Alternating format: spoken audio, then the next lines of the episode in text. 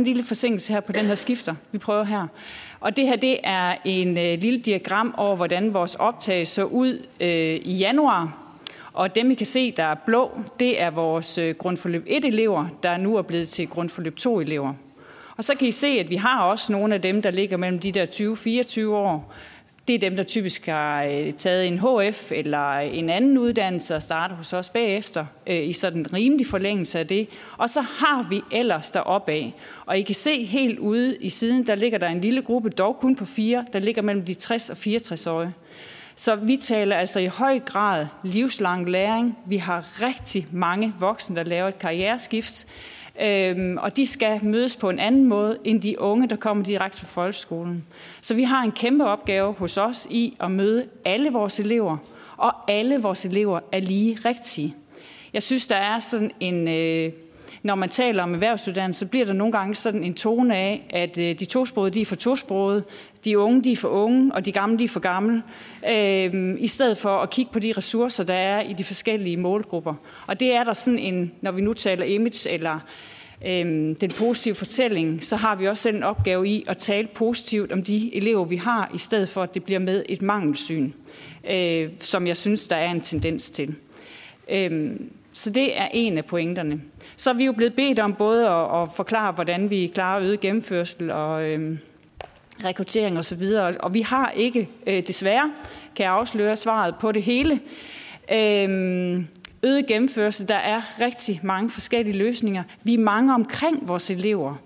Øhm, vores elever er ikke kun skolens elever, der er også en arbejdsgiver. Der er en kommune, der har ansat dem. De kommer ud i praktik, hvor de møder en, eller oplæring, hvor de møder en oplæringsvejleder. De møder kollegaer, og hele vejen igennem den kæde er der øh, mennesker, der skal hjælpe dem i forhold til at gennemføre deres uddannelse. Så vi kan have gjort et øh, godt stykke arbejde inde på skolen, forsøgt at forberede dem på deres oplæring, så det ikke bliver et kæmpe chok, som det, der bliver fortalt om, men vi har forsøgt at lave broen. Men møder man en øh, oplæringsvejleder, som har et... Øh, hvor der er en dårlig kemi, så kan det være det, der gør, at man tænker, det her det har jeg ikke lyst til alligevel. Så, så det der med, der er ikke en, der bærer ansvaret, det er rigtig, rigtig mange, og nu siger jeg, at vi voksne, der er omkring, fordi det er jo altså også voksne, der er i uddannelsen med. Det er fagpersonale, der er omkring øh, uddannelsen. Det er vigtigt, at vi taler sammen, og det er vigtigt, at vi er fælles omkring det. Øhm, høj faglighed, den praksisnære undervisning er også blevet nævnt. Og så tror jeg, at det der med de faglige og sociale fællesskaber betyder også rigtig meget. Øhm, det giver sig selv, at hos os har vi en udfordring, øhm, når vi taler sociale og faglige fællesskaber, hvis vi tænker, at vi kan gøre det ved at lave sådan en ungdomsfest det giver ikke mening for os, fordi at, at det ikke, øh, vi har nogen, der synes, det er fedt at komme til den ungdomsfest, men det er simpelthen ikke med alle sammen, for der er nogen, der skal hjem og hente deres børn, øh, eller øh, øh, passe deres børnebørn. Så, så, så det giver ikke mening på den måde at, at tale øh, fællesskaber på samme måde, som man gør på gymnasiet. Så vi skal gøre noget andet. Og det vi har fokus på hos os, det er faglige fællesskaber, det er det, vi mødes om, og det er det, vi tilbyder. Øhm, så i stedet for at prøve at være noget, som vi ikke er, så prøver vi faktisk at holde fast i det, vi er. Det betyder ikke, at vi ikke også har en fredagsbar, for det kan man faktisk godt have på en erhvervsuddannelse. Øh, og det fungerer også, og det er elevdrevet, og det er hyggeligt, og det er rart. Øh, men vi kan ikke gøre det samme, som gymnasierne gør. Ja, så det der med at høre til i et fagligt fællesskab, det tror jeg er enormt vigtigt. Og det leder tilbage til det der med at være den rigtige elev. Her er jeg øh, rigtig, og her hører jeg til, og her må jeg gerne være. Det tror jeg virkelig, vi har et stort ansvar for. Frafald, ja, rigtig mange årsager. Nu har jeg tegnet billede af, hvordan vores elevgruppe er. Lige så, øh, hvad kan man sige, lige så mange årsager er der til frafald. Der er øh, hos os øh, desværre et stort frafald i forhold til vores tosprogede elever, som ikke klarer overgangskravene, øh, eller som ikke øh, klarer sig ude i oplæring, fordi der simpelthen ikke er den fornødne tid til at arbejde med fagsproget. Øh, det er en kæmpe ressource, de mange tosprogede, vi har, men de mangler noget tid og noget hjælp til at få øvet øget deres fagsprog på en måde, så de lykkes med deres uddannelse. Det er en gruppe. Så har vi, øh, hvad kan man sige, dem, der falder fra i overgangen, der hvor vi taler om praksischokket, det var ikke det, de regnede med. Øh, miljøet, arbejdsmiljøet var ikke, som de håbede på, øh, når de kom ud i oplæring. Der er nogen, der falder fra øh, der. Og så er der selvfølgelig øh, de unge, som der bliver talt meget om med de komplekse problemstillinger, øh, hvor SPS fylder rigtig meget. Og jeg får lyst til at nævne, at til det grundforløb 1 optag, vi har til august måned, som jeg lige har siddet, det sidder jeg også med, øh, der er der faktisk cirka 50 procent af de unge, som sætter kryds ved, at de har brug for SPS. Øh, det er øh, voldsomt. Det er også voldsomt som skole at håndtere. Øh, der er rigtig mange, der har ordblindhed. Det er ikke så vanskeligt længere, men der ligger også nogle ADHD, noget depression, angst osv. i den målgruppe. Så når man kigger ind i, skal der ekstra ressourcer, eller skal SPS'en se ud øh, på en anden måde, som det blev spurgt til, det kunne godt være, at der var noget, når det er så massivt, som, som det faktisk er. Og øh, jeg ved ikke, hvordan vi adskiller os fra andre erhvervsuddannelser, men hos os har vi meget SPS, og det er sat meget i system. Og det fungerer faktisk også, tør jeg godt sige. Så hvis der er nogen, der vil høre noget om det, så har vi en fantastisk kollega, der er fuldstændig styr på det. Øh, ja. Og så bliver vi spurgt til det her med øget rekruttering. Og igen, Øh, er det de unge, vi spørger om, eller er det de voksne, eller er det dem plus 50, øh, vi skal rekruttere? Det er faktisk vores store udfordring, øh, når vi skal lave en øh, kampagne. Hvem er så vores målgruppe? Fordi det er faktisk dem alle sammen. Øh, sidder man på gymnasiet, så kan de lave en. Lige hvis vi rammer dem i en 10. klasse, så har vi fået dem alle sammen med. Det var dejligt nemt. Sådan er det ikke for os. Vi øh, rekrutterer rigtig bredt. Øhm, jeg tænker, der er noget i forhold til voksne, og så er der noget i forhold til de unge, hvor, hvor jeg tænker, Gry, øh, Gry kan øh, bidrage. Hvis vi kigger på de voksne plus 25, så er den mulighed for at få økonomi på grundforløbet 2 helt klart et meget positivt bidrag øh, hos os. Men det bliver uigennemsigtigt, fordi at der er forskellige muligheder.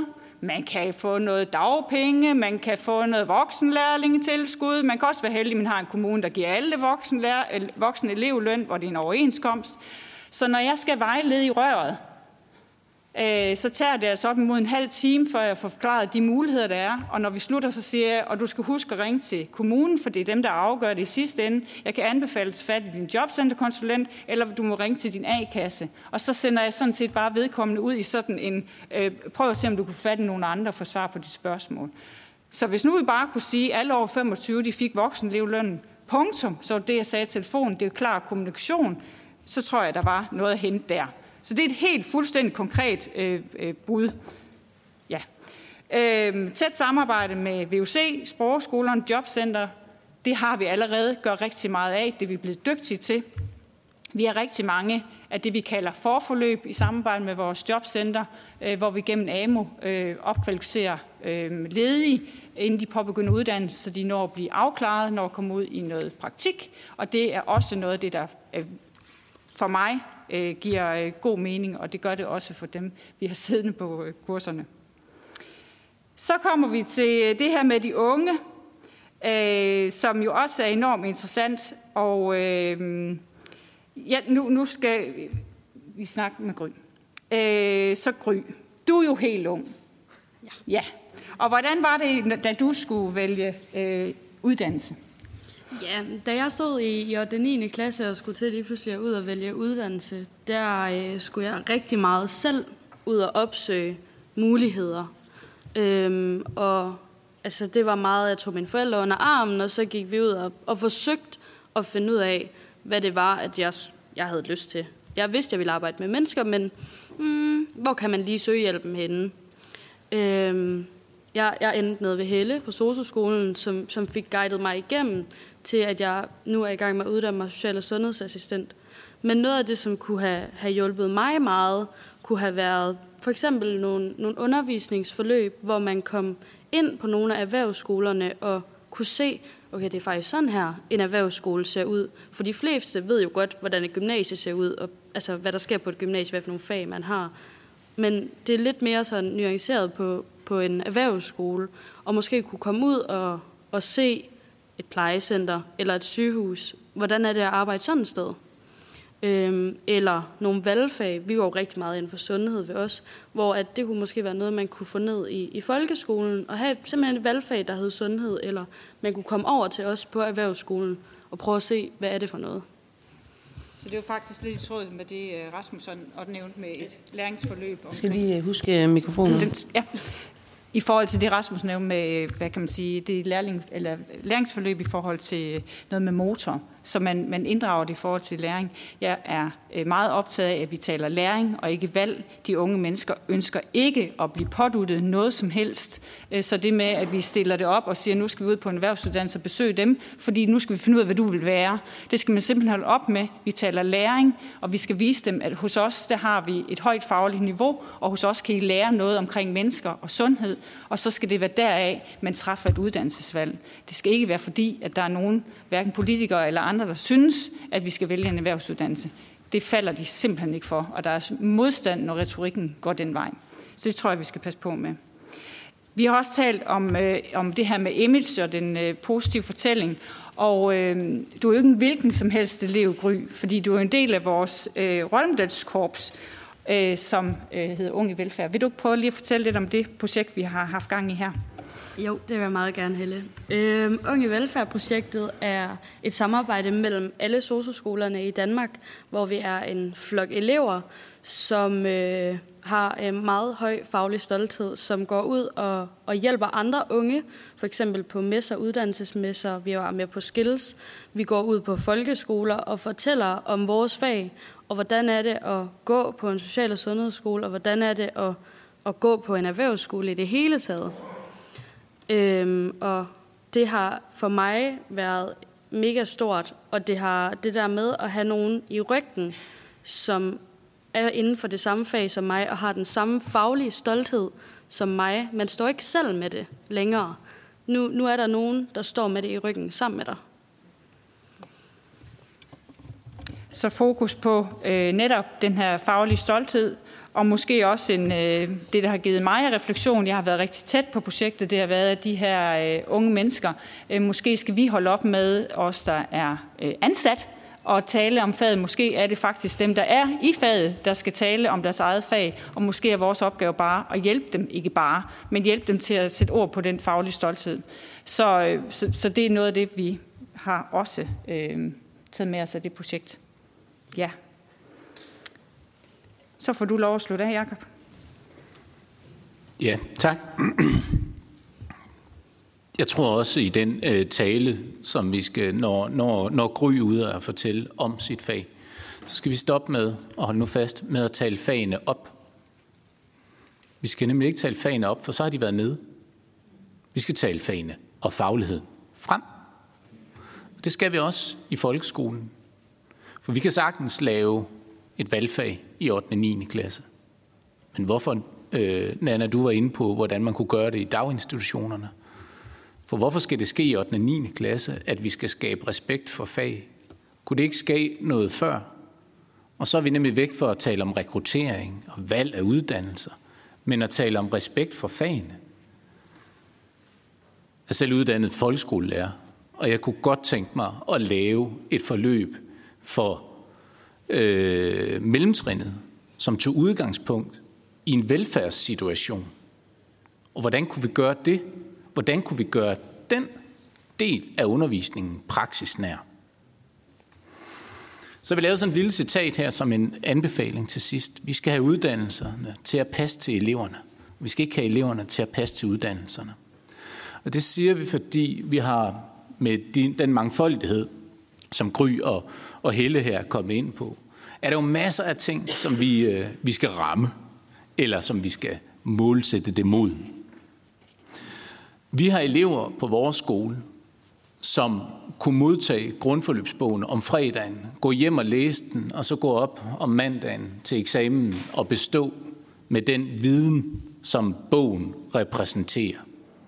Ikke nødvendigvis færdighederne, men pensummet er ikke det afgørende for vores grundforløb. Det er, det, det, er det, det er de færdigheder, der ligger bag pensum. Vi har også elever, som kan gå 20 uger på vores skole og ikke har opnået den viden, som bogen præsenterer, de færdigheder, som målene indeholder. Og de elever skal have en mulighed for at kunne gøre det her på en anden måde. Så når vi taler fleksibilitet, så er det både for dem, der kan gøre det her eventuelt hurtigere, men også for de elever, der har brug for at have lidt længere tid til at lære det, der skal læres på uddannelsen. Det er vigtigt, at vi på den måde ikke får opbygget et eller andet byråkratisk system, som bliver så tungt, at det for eleven og for skolen måske er nemmere at putte dem ind i en ordinær uddannelse og sige, det er sådan her, det kører.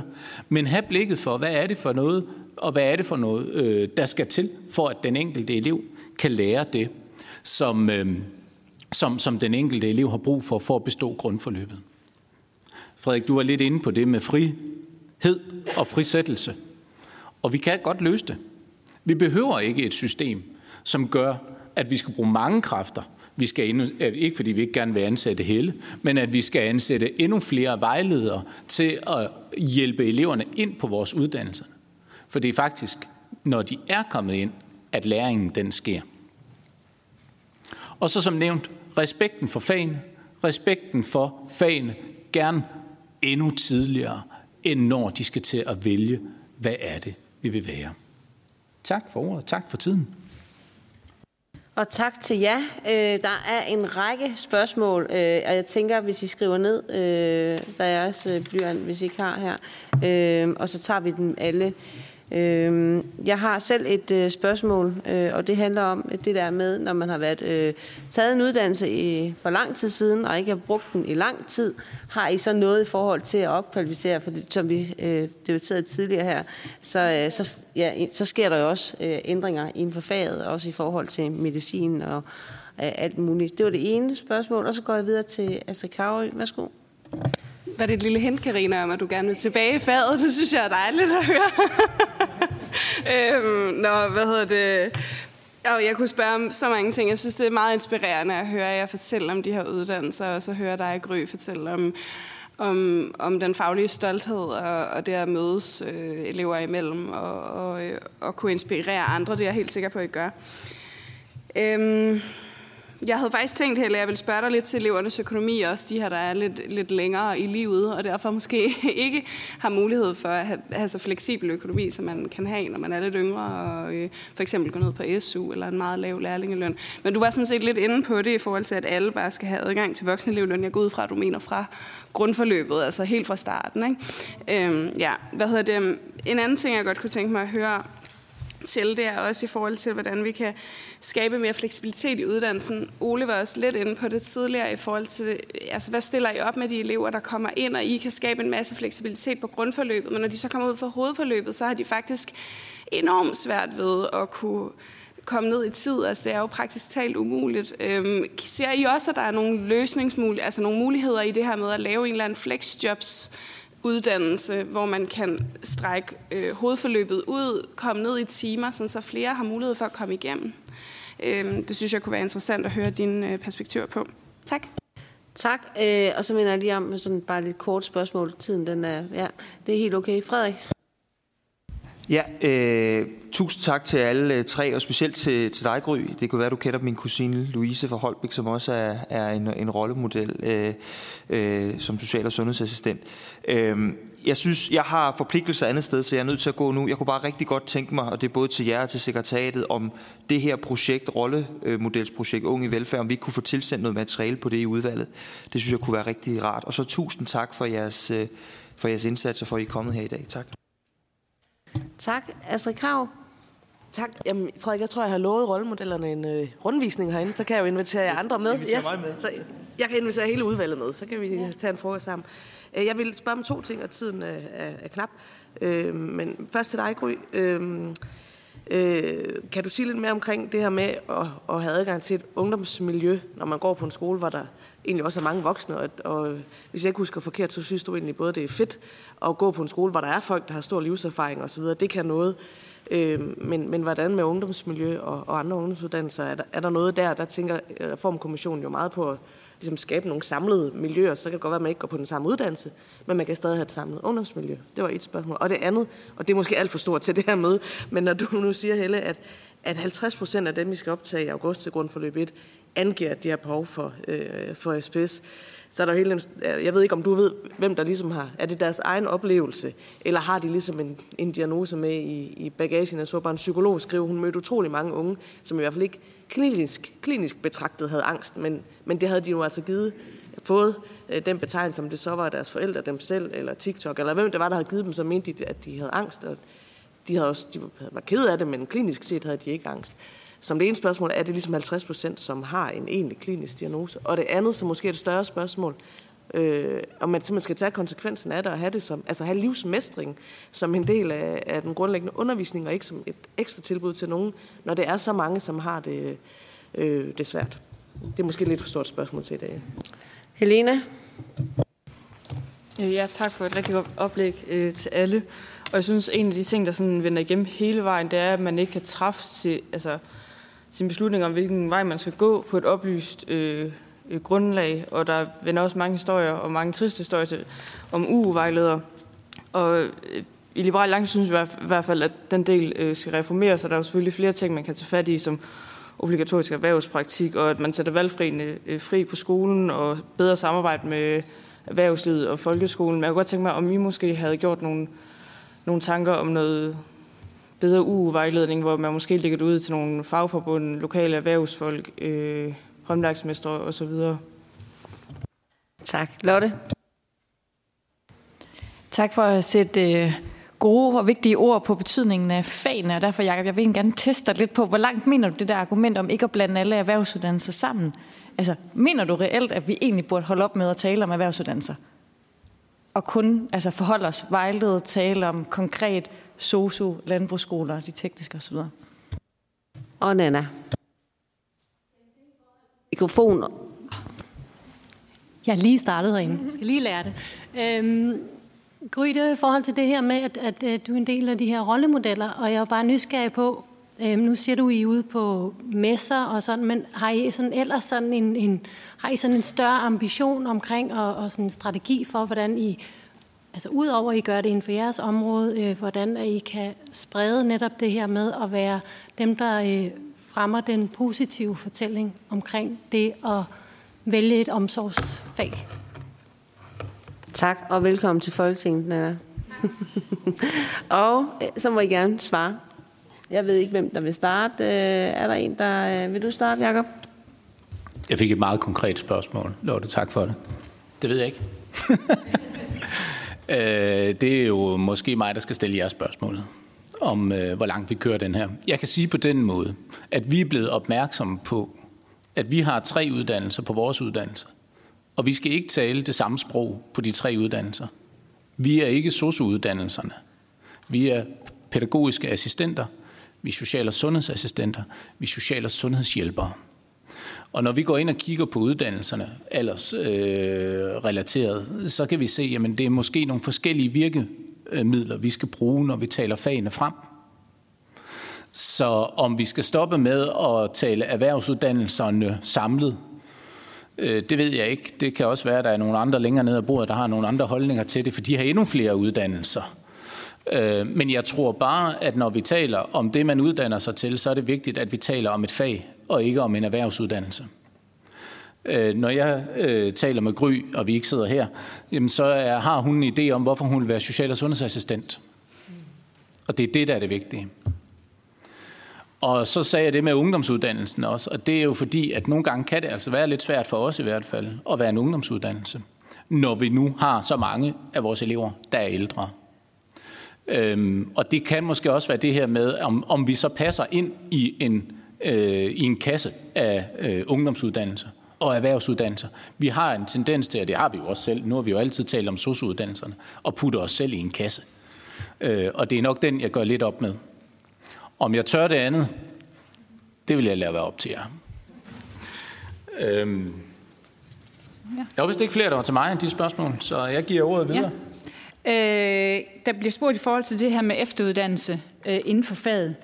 Øh, vi arbejder rigtig meget på at få vores kommuner til at sende flere afsted på efter videreuddannelse.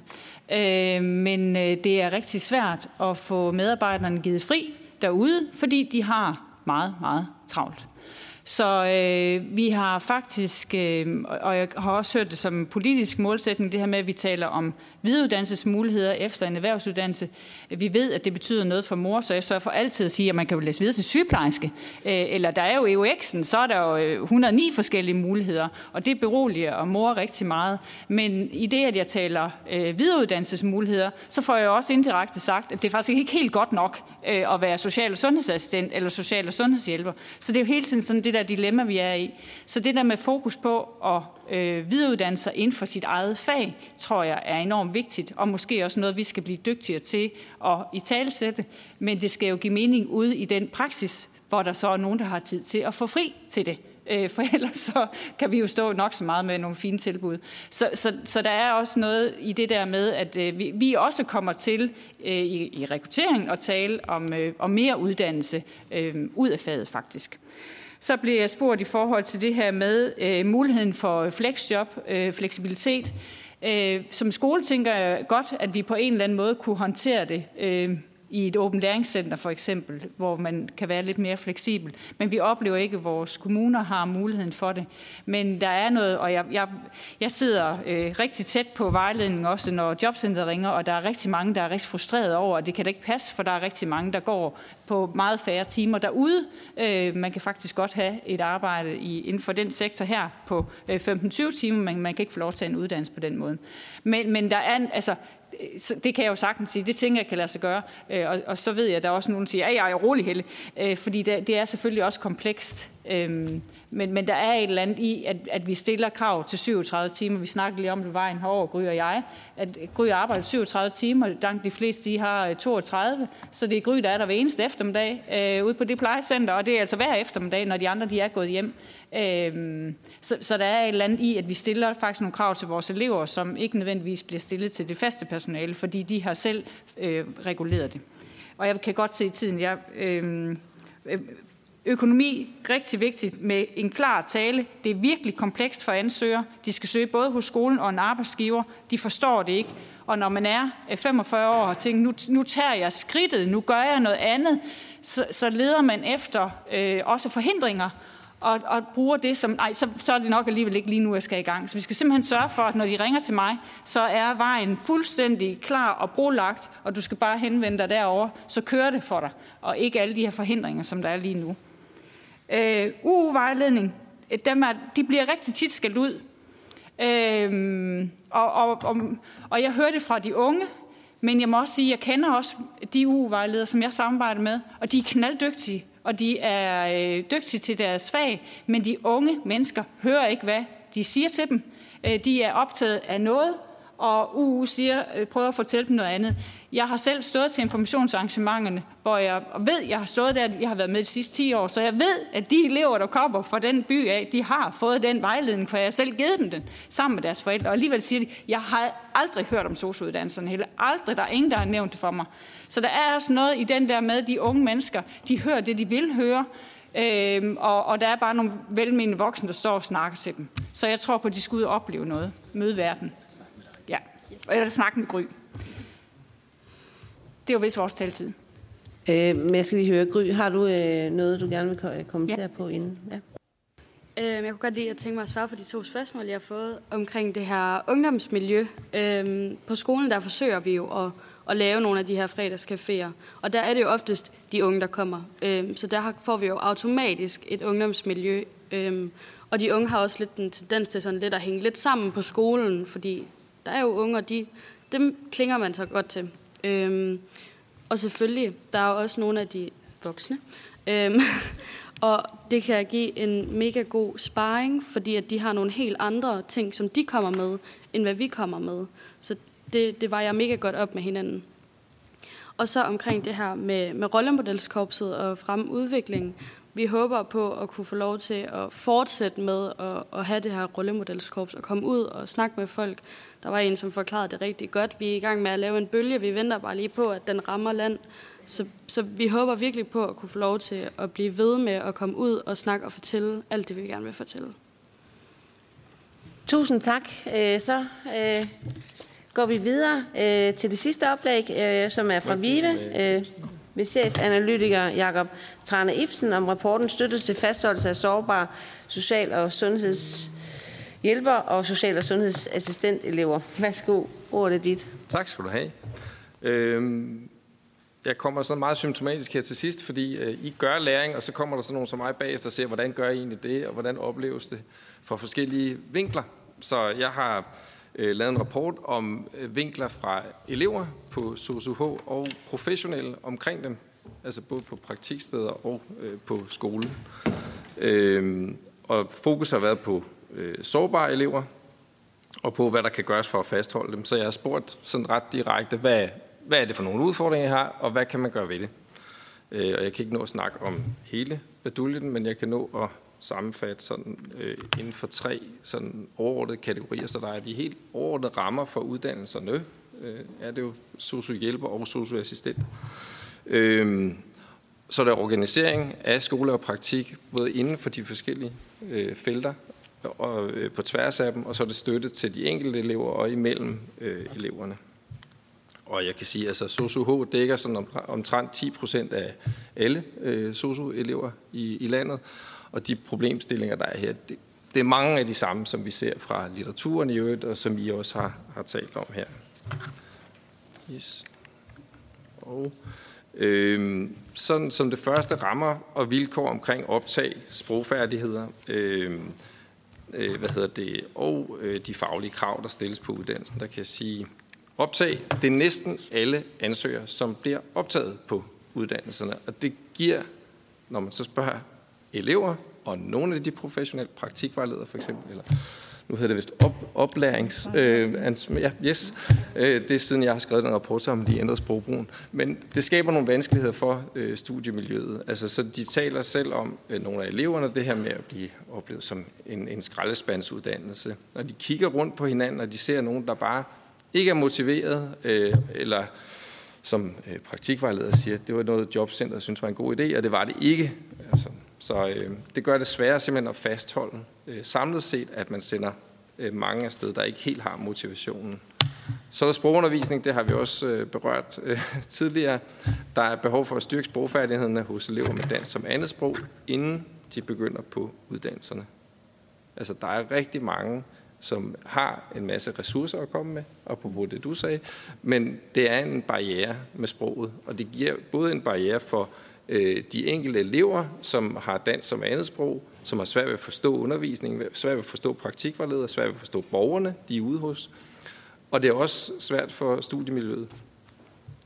Øh, så nævner nogle af de øh, professionelle, øh, som øh, jeg har talt med, en, den finske model, hvor sprogskole og erhvervsskole er knyttet tættere sammen, så der også undervises på, øh, på fagsprog.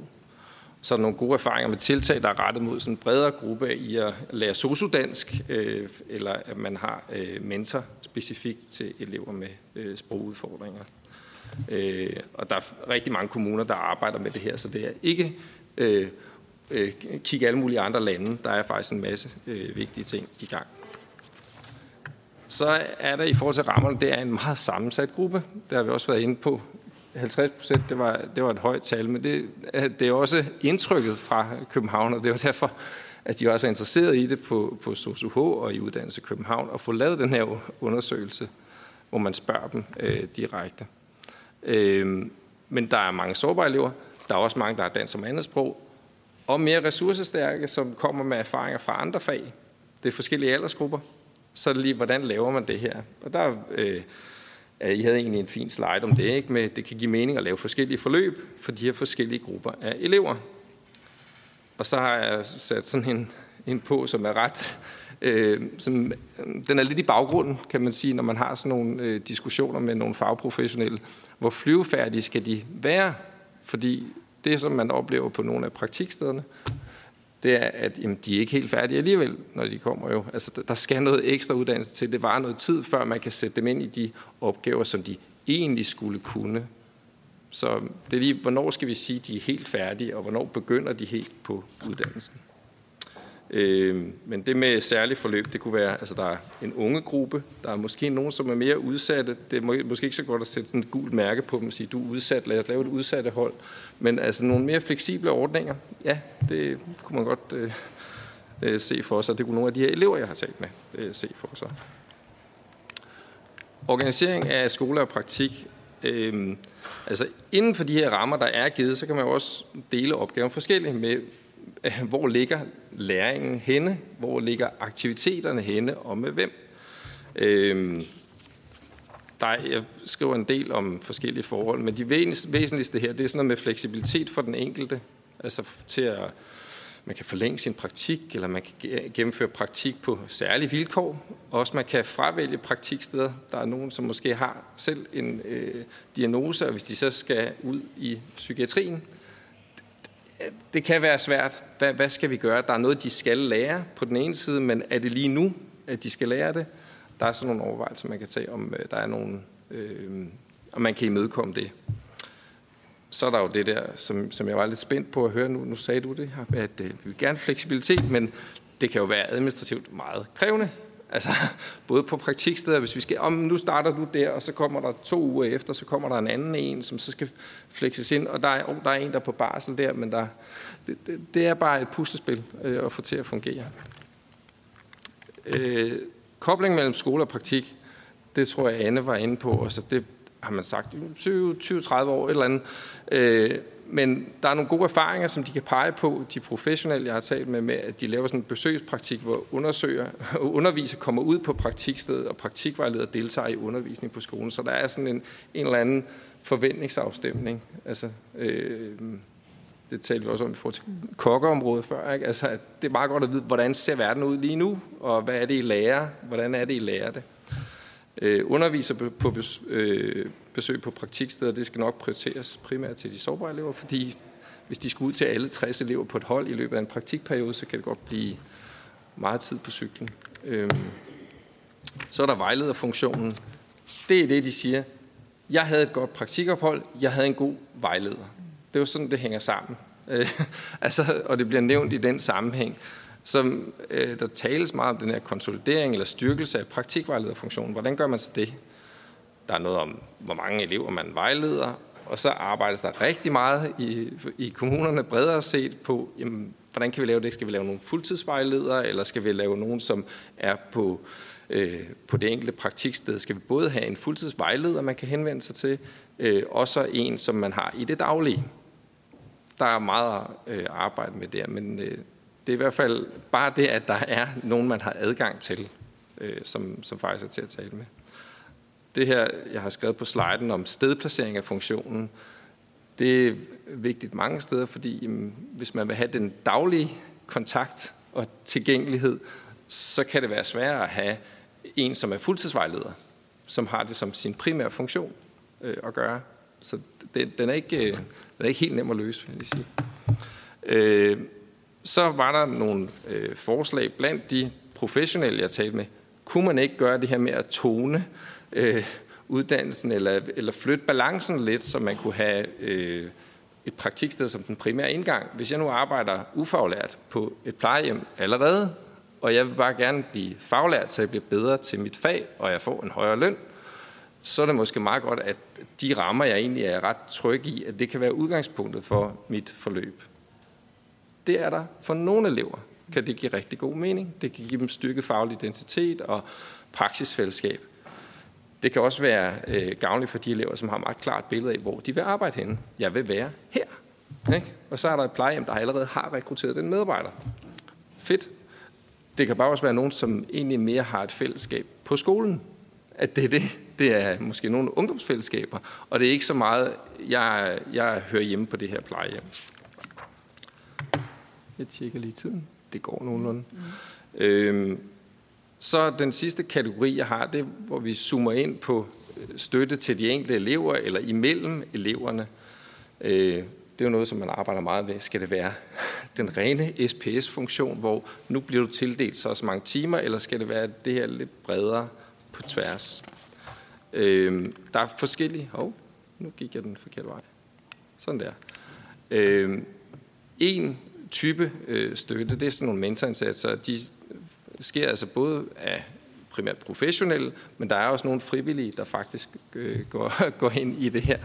Øh, så, så det, det, det er klart øh, noget, som, som blev opfattet som virkningsfuldt, som vigtigt, som godt. Der er behov for, at de er fleksible og brede. Så det der med, når nu har jeg, jeg har det super dårligt, jeg går hen til nogen og får tildelt noget hjælp, nogen at snakke med.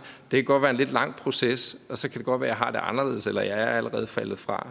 Så er det måske bedre, at der er nogen, der har den her lidt brede funktion og har en bredere opmærksomhed øh, på et hold. Øh, så man skal kunne prioritere også sin opmærksomhed og variere lidt i omfanget efter en sådan bredere elevgruppes behov. Være tilgængelig, også for nogen, som måske, ja, de har ikke selv sagt, at de har det dårligt, vel? men yes. Så er der potentiale i at give en mere håndholdt øh, indsats. Det er der nogle af de unge, der ikke kan lide, at man taler om håndholdt indsats, skal jeg bare lige sige. Så det, det, det var lidt, hvad, hvad var nu det for noget? Men øh, det, det, kunne, det var der i hvert fald noget, som man havde glæde af for ungegruppen under øh, 20 år, hvor at, øh, der havde man sådan længere forløb øh, i København med det. Åh, oh, nu gjorde jeg det igen. Så der er støtte imellem elever. Det er jo sådan noget, man arbejder rigtig meget med, og også har gode erfaringer med. Altså, der er ikke så mange ressourcer. Det der med at vejlede, kan vi måske gruppevejlede på praktikstederne. Det kan være en god ting. Og også lave en øh, gruppesupervision. Det er noget af det seneste, som, som øh, mine kontaktpersoner der i øh, SOSUH øh, arbejder med. Det er, hvor man siger, lad os sige, tag det alvorligt, at i har nogle oplevelser, der er, kan være vanskelige, nogle erfaringer, I gør jer. Det er vigtigt at snakke om, også med en professionel ved roret måske. Så det er noget, man, øh, man arbejder med, og det kan ligesom forebygge, at man får det her praktikchok. Nu skal jeg skynde mig. Øhm, samlet så er der så en gruppe, som har større støttebehov, og der er behov for nogle samarbejder. Altså, der er nogen, det, det ligger bare uden for det, man egentlig kan rumme på uddannelser, så man skal have et ret godt netværk. Øh, både sådan en, lidt en telefon, hvor man skal vide, hvem man skal ringe til, men det er også meget godt at vide, hvor er det, man sender folk hen, så man ved, altså konkret, hvordan ser krisecentret ud?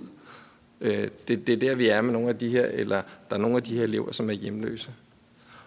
Øh, og så drejer det sig om at ja, simpelthen bedre og mere konkret kendskab til tilbudene, og så er det vigtigt med nogle tætte samarbejder, for eksempel mellem KUI og SOSU-skolerne. Har jeg lige et halvt minut? Ikke rigtigt? Nå.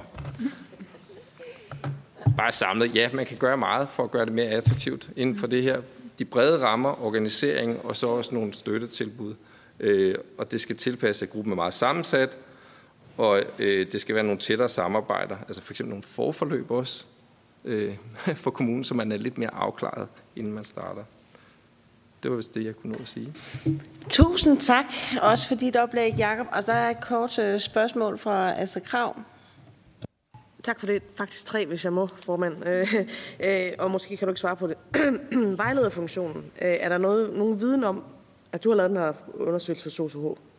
Men ved du noget om, hvor mange steder har man ligesom centraliseret vejlederfunktionen, så det ikke længere er en kollega i den gruppe, hvor man kommer ud af praktik, men det er faktisk blevet sådan mere professionaliseret, og så med, altså, hvor, man, hvor man vinder det, det man kan have kontakt til hele tiden, og så måske har fået lidt flere øh, kurser i, hvordan man er en god vejleder, men er forsvundet fra hverdagen. Og, og hvis du ved noget om det, ved du så også, hvad er det så for en faggruppe, der har overtaget den funktion, når det ikke længere er en af kollegerne øh, på, øh, på øh, praktikstedet, oplæringsstedet hedder det så, ja. Øhm, så det her med, med eksperimenter med praktikstedet som udgangspunktet, eller indgangsvinklen, det er jeg utrolig optaget af, fordi vi har så mange og stigende, et stigende antal ufaglærte inden for det her felt, som heller ikke nødvendigvis alle sammen drømmer om at komme på skole. Jeg tror ikke, vi får dem derind.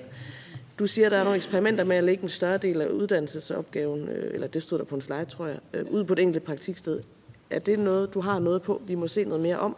Er det rigtigt forstået? Det er også SOSUH, og kan du sige noget hvilke kommuner det er? Og det sidste, jeg synes jo, øh, at der har rigtig meget for sig at kunne sætte, det kan godt være, at det skal hedde håndholdt, hvis de bliver bange for det, men altså sætte stærkere ind i forhold til de elever, der har mange udfordringer, fordi vi har brug for dem, og det er meningsgivende og, og øh, meget bedre alternativ til, hvor de ellers ender hen i livet.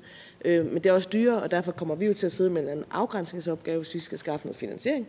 Og derfor bare spørgsmålet, du siger det på den aller sidste slide, at, øh, at, at, at har du kunne i målgruppen? Kunne det er, det en, er det en brugbar afgrænsning for os som politikere at sige, at det, det er simpelthen dem, der er inde i, i KUI, og er med på det, så kun de unge. Øh, men, men her, her kan man ligesom have en større fleksibilitet og, og, og en øget økonomi og sådan noget. Eller, eller hvad? Er det for stor en gruppe? Er det for lille en gruppe? Er der nogen, vi ikke får med der? Tak, Astrid Karø. Også øh, et kort spørgsmål.